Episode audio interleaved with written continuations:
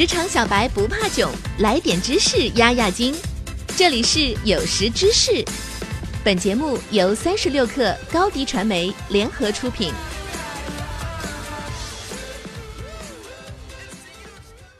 本文来自三十六克编译组，编辑郝鹏程。手机没电，现在几乎可以列在让人感到没有安全感的原因榜首的位置了。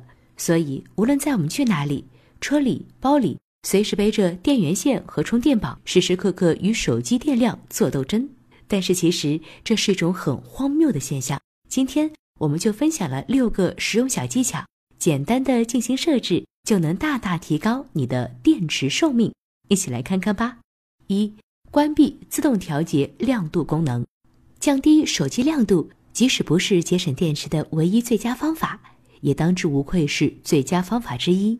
但是如果亮度在不需要你的命令之下也能自动调节，那从省电角度来看就毫无意义了。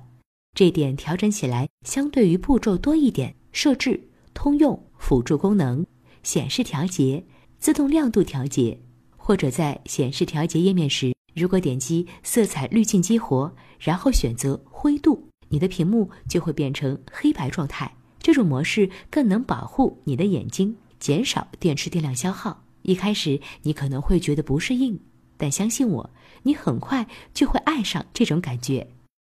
二，关闭摇动已撤销设置。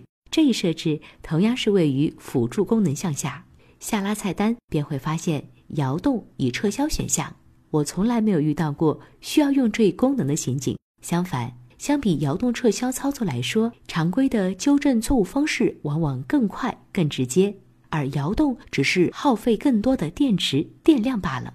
三、为大多数应用程序禁用后台应用刷新。在通用项下，后台应用刷新一项，你可以选择哪些 APP 允许在打开时保持更新。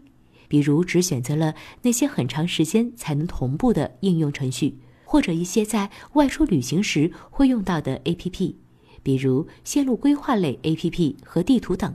四、将自动锁定时间设置为一分钟，自动锁屏等待时间越长，手机耗电量就越多。进入显示与亮度，自动锁定，选择一分钟选项。当然，你可以根据自己的实际情况来选择。时间越少，对于手机续航时间越有利。五、关闭抬起唤醒功能。黑屏模式可以省电，那抬起唤醒功能在每次拿起手机时就会自动亮屏，显然对于省电不利。在自动锁定的下一项，你就会发现抬起唤醒功能，你可以选择关闭这一功能，然后只有在按下侧面按键或者主页按钮时。屏幕才会亮起，这样可以节省很多的电量。六、关闭低电量模式。等等，低电量模式不应该是用来省电的吗？理论上是这样，但这其中存在一个问题：当您的手机电量低于百分之二十时，您的 iPhone 会自动向您发送提醒，询问您是否要启用低电量模式。但事实上，当你在这种情况下选择低电量模式之后，电池电量会发生大幅下降，这可能是因为这一操作一次性触发了很多节电变化，而这些变化本身就会消耗到一定的电量。所以，尝试将手机设为飞行模式，这样做的效果似乎更好。在电池项下，你可以选择启用电池百分比服务，在右上角电量显示符号旁边显示当前电量百分比，更好的把握电量的变化。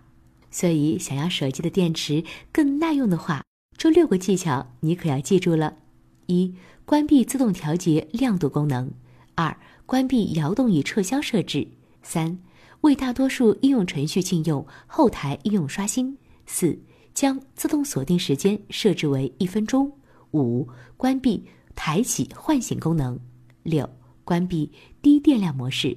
对于大多数 iPhone 用户来说，每天背着充电器和充电宝是一件很习以为常的事情。但是，学会这六招，相信从此以后你将不再是大多数中的一员。好了，本期内容就是这样，希望能对你有所帮助。我们下期不见不散。下载三十六课 APP，一网打尽商业大事件与科技新鲜事儿。轻松获取新鲜谈资，快来下载吧！